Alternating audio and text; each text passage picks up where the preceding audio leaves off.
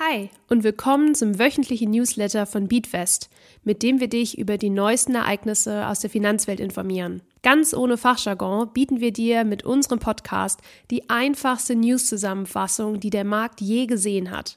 Unsere Beatwest-App ist nun im Apple App Store erhältlich.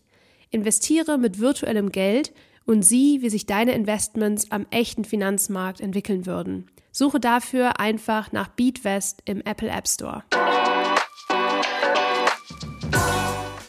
Hi, ich bin Lisa von Beatwest und wir schauen uns jetzt gemeinsam an, warum Gold aktuell so teuer ist wie noch nie.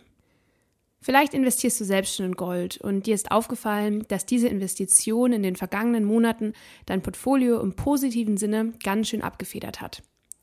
In den vergangenen sechs Monaten kletterte der Goldkurs, gerechnet in US-Dollar, um sage und schreibe 15 Prozent in die Höhe und erreichte somit den höchsten Stand seiner bereits langen Geschichte.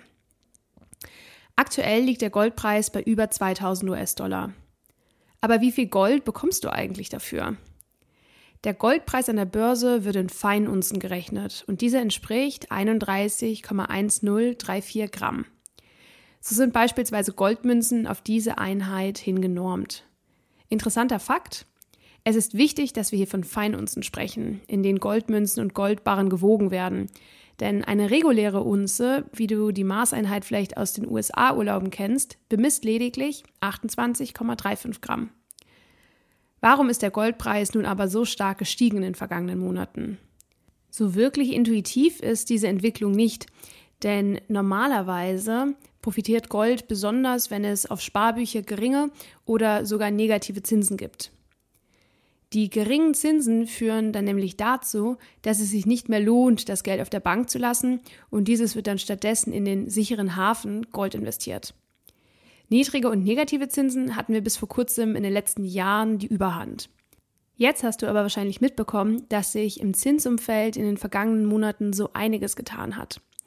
Sowohl die US-amerikanische Notenbank, die sogenannte Fed, als auch die Europäische Zentralbank EZB haben die Zinsen kräftig in kürzester Zeit angehoben, damit die Inflation nicht ins Unermessliche steigt.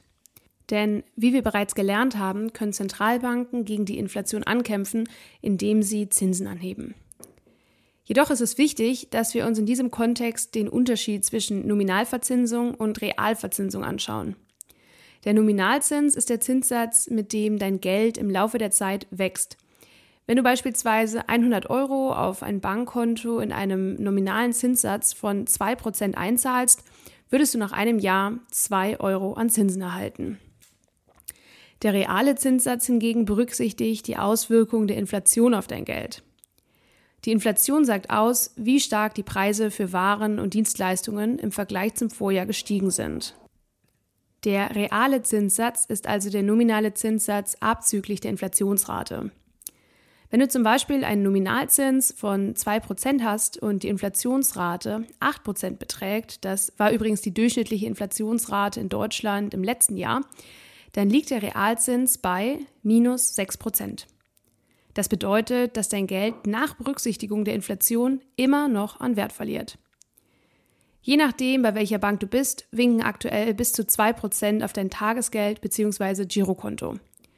Das hört sich zunächst einmal verlockend an, gleicht aber die Inflation überhaupt nicht aus. Das ist auch der Grund, warum sich nach wie vor viele AnlegerInnen in den sicheren Hafen Gold flüchten. Die Realverzinsung ist nun mal negativ und lässt sich mit den Zinsen, die die Banken anbieten, nicht ausgleichen. Wir halten also fest, wenn dir die Banken eine Verzinsung auf dein Konto anbieten, dann handelt es sich hierbei um den nominalen Zinssatz. Wenn wir hingegen die Inflation mit hineinrechnen, dann sprechen wir vom realen Zinssatz. Wenn der reale Zinssatz negativ ist, suchen Anleger oft nach Alternativen zum Sparbuch, um die Kaufkraft ihres Geldes vom Verfall zu bewahren. So eine Alternative kann beispielsweise Gold sein, was durch steigende Nachfrage den Goldpreis in die Höhe treibt. Unabhängig davon, ob du bereits in Gold investierst oder nicht, ist es wichtig, dass du verstehst, dass dein Geld immer noch an Wert verliert, wenn du es für 2% bei deiner Bank anlegst. Mit dem Investieren zu starten ist die einzige Möglichkeit, dein Geld langfristig gesehen vor dem Wertverlust zu schützen. Kommen wir nun zu unserem neuen Themenmonat, mit dem wir diese Woche starten. Sicherheit in der Finanzwelt. Zunächst einmal schauen wir uns KYC, also Know Your Customer an. Auch wenn KYC auf den ersten Blick sehr stark nach einer auf Geflügel spezialisierte Fastfood-Kette erinnert, kommt die Abkürzung aus der Finanzwelt und ist leider nichts zum Essen. KYC steht ausgeschrieben für Know Your Customer, also wortwörtlich kenne deine Kunden und ist ein notwendiger Prozess, damit ein Unternehmen seine Kundinnen identifizieren und somit sicherstellen kann, dass die Person wirklich die oder derjenige ist, der sie oder er vorgibt zu sein. Jetzt fragst du dich vielleicht, warum Unternehmen das überhaupt machen müssen und warum es so wichtig ist, dass du den KYC-Prozess durchläufst. Gerade wenn Geld im Spiel ist, kommt es öfter mal zu Betrugsfällen, wie beispielsweise Identitätsdiebstahl, die in Zeiten des Internets rasant zugenommen haben. Und diese illegalen Aktivitäten sollen mit dem KYC-Prozess ausgeschlossen werden. Darunter fallen beispielsweise Korruption, Geldwäsche oder aber auch Terrorismusfinanzierung. Deine Bank oder dein Broker müssen also sicherstellen können, dass du dein Konto oder dein Depot nicht für diese illegalen Aktivitäten verwendest.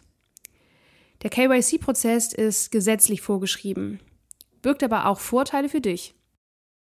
Es wird somit verhindert, dass Fremde ohne deine vorherige Zustimmung in deinem Namen Konten eröffnen oder Transaktionen durchführen können.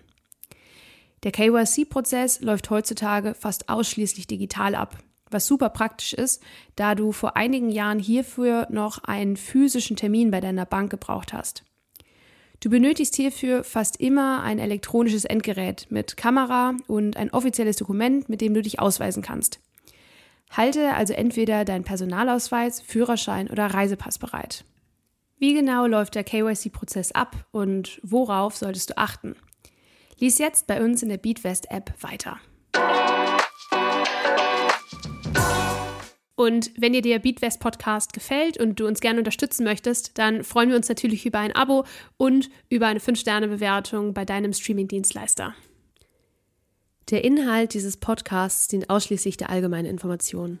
Diese Informationen können und sollen eine individuelle Beratung durch hierfür qualifizierte Personen nicht ersetzen.